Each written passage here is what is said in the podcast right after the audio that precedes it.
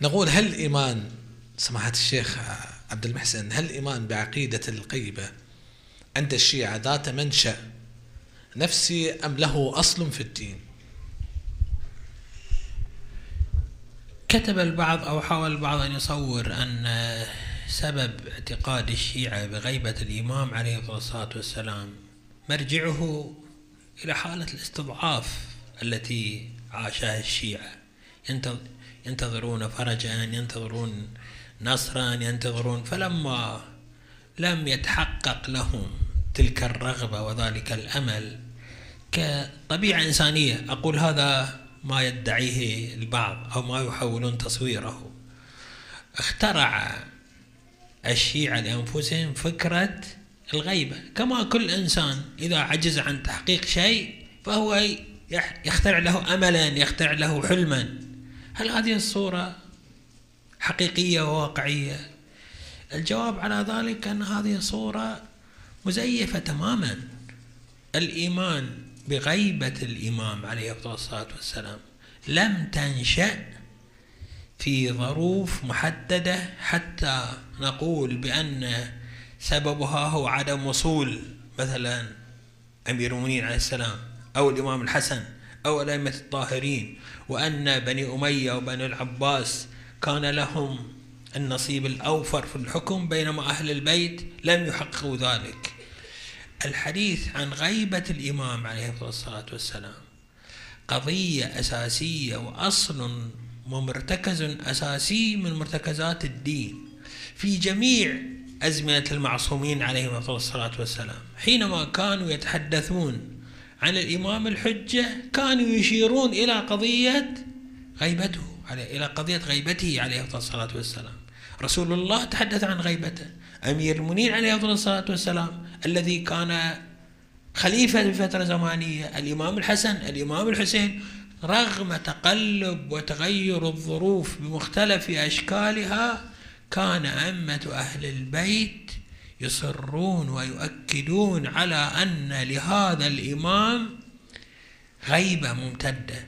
بل الحقيقة أن هذه القضية، قضية الحديث عن غيبة الإمام عليه الصلاة والسلام، تؤكد أن مسألة الإيمان بالإمام المهدي عجل الله تعالى فرجه الشريف أمر أرقى وأعلى من مسألة الظروف المحيطة أو الأحداث أو الأوضاع.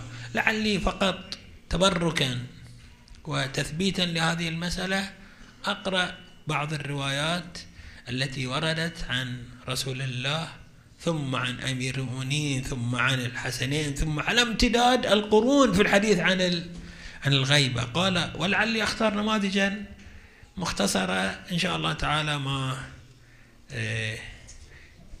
يسع فيها إن شاء الله يسع في الزمان. قال رسول الله صلى الله عليه وآله في ما روي عنه: والذي بعثني بالحق بشيرا ليغيبن القائم من ولدي. صلوا على محمد وعلى آله وسلم.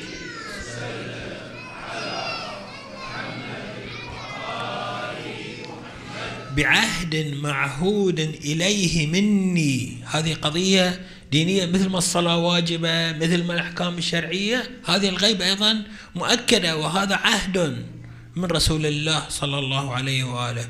قد يأتي سؤال إن شاء الله لعل الأخ الشيخ يشير إلى أسباب الغيب، بس أقول هذه المسألة مسألة أبعد من فرض زماني أو أحداث معينة أو مشاعر نفسية يمر بها الشيعة حتى يقول أكثر الناس ما لله في آل محمد حاجة. وروي عن أمير المؤمنين صلوات الله وسلامه عليه أنه قال: أما ليغيبن، في الحديث عن القائم عليه السلام، أما ليغيبن حتى يقول الجاهل ما لله في آل محمد حاجة.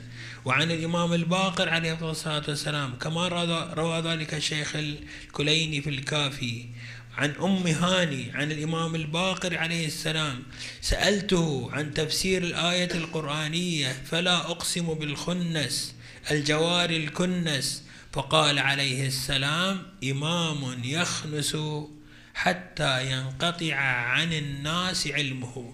لعل هذه الرواية فيها نكتة لطيفة، فيها إشارة لطيفة: إمام يخنس حتى ينقطع عن الناس علمه سنة ستين ومئتين. هذا ما الذي يتحدث الإمام الباقر عليه أفضل الصلاة والسلام. فإذا المسألة مسألة مقطوعة، ليست مسألة ظروف ولا أحوال ولا قضايا نفسية ولا اختراعات وأوهام ولا. ويقول الإمام الصادق عليه السلام: إن للقائم منا غيبة غيبة يطول أمدها. ويقول الإمام الرضا عليه أفضل الصلاة والسلام بعد رضا: لولا ضيق الوقت لكنا أشرنا إلى هذا المعنى لدى أئمة أهل البيت عليه الصلاة والسلام واحدا واحدا.